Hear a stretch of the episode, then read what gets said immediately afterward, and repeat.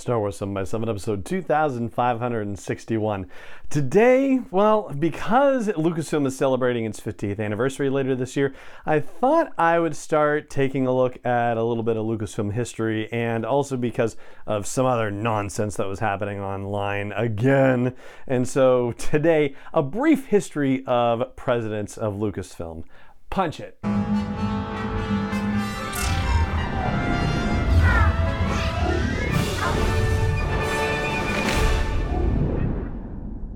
Hey, Rebel Rouser. I'm Allen Voivod, and this is Star Wars 7 by 7 your daily dose of Star Wars joy, and thank you so much for joining me for it. And first off the bat, I just want to say thank you so much to everyone who said such kind things and sent congratulations and thanks for the occasion of the seventh anniversary of the podcast yesterday. I really appreciate it. It's just, it's so wonderful to get that feedback, and it means more than you will ever know. So, thank you so much for taking the time to say something nice about me and about the show. I really appreciate it. All right, so Lucasfilm history and presidents of Lucasfilm. So, you know, as I started looking into this, I you know wanted to find out you know who the first president of Lucasfilm was, and I, you know I figured it must be George Lucas. Lucasfilm was founded in 1971, and for everything that I could find out about it, there wasn't exactly a president until 1980. So, you know, a few years into the company's existence, almost a decade practically. And aside from the online research, I was also flipping through George Lucas: A Life by Brian Jay Jones, which is probably one of the you know best biographies of Lucas out there, and also How Star Wars Conquered the Universe by Chris Taylor of Mashable, and both of them have actually been on the show at one point or another over the years. So that's pretty cool to be able to say, but their books essentially confirm something that is, you know, what is on the Lucasfilm Wikipedia page, which is that this guy named Charlie Weber was hired as the first president of Lucasfilm. And up until that time, you know, the numbers are a little bit different. I've seen four, I've seen five, I've seen, quote, a handful, unquote, but that there were hardly any employees of Lucasfilm. When it was originally founded, it was just two employees, which were George Lucas and his wife, Marcia Lucas. And it wasn't until 1980, in the hiring of this guy, Charlie Weber, that Lucasfilm was put on a footing to be the you know kind of company that would be you know a large company that would eventually become the giant conglomerate that Lucasfilm eventually became and then would become part of an even larger conglomerate under Disney.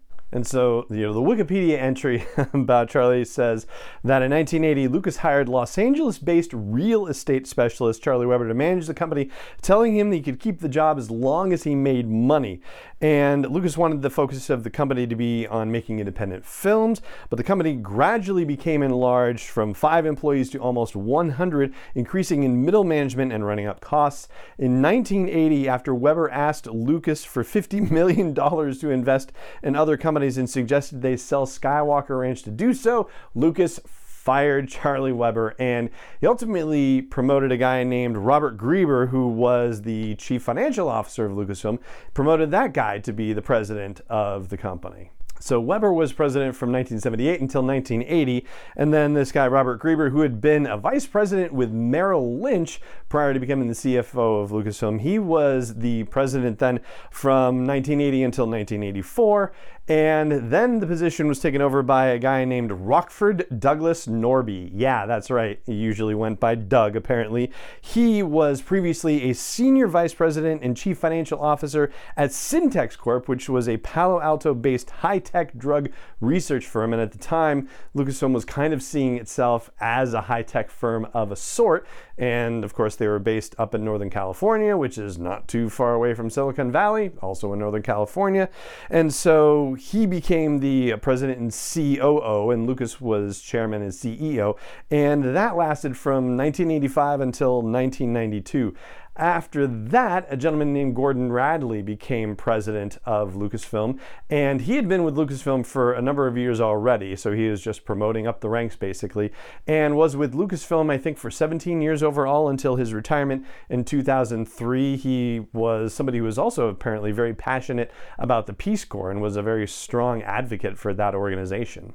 And after Gordon retired, Micheline Chau became the president and COO of Lucasfilm. She also had previously been the chief financial officer of Lucasfilm, and so she served in the president position from 2003 all the way through 2012 until we arrive at Kathleen Kennedy and Micheline Chau retired basically at the same time that George Lucas was starting to talk about retirement and brought Kathleen Kennedy on as co chair. And then she eventually became president of Lucasfilm, to which we now arrive in 2021 with Kathleen Kennedy still the president of Lucasfilm. And, you know, part of the reason why I wanted to dig into this was because of the fact that you know, you keep seeing things about how, you know, Kathleen Kennedy is going to get replaced, or that even more ridiculously, George Lucas is going to come back and be the president of Lucasfilm.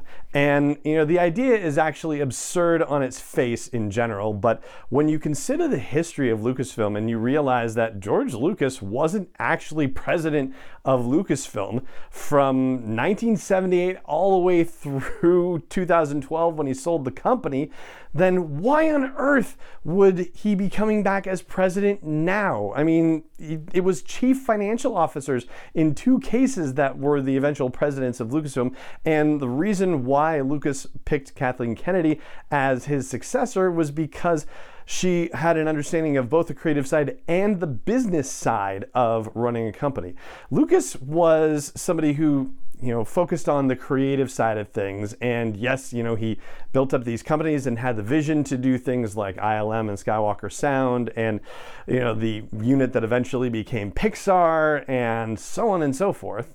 But the president's position is not his bag. It's never been his bag. And so, you know, the notion of him coming back to do that is just ridiculous. Uh, just, ah, I just saw it one too many times and decided, you know what, I'm going to dig into this and see what the deal is with people running Lucasfilm over the years. And so there you go. And, you know, I'm sure he's got a lot to do with his museum right now anyway. So, you know, aside from, you know, being a dad and a grandfather and a husband and all that good stuff too. So, yeah, there you go.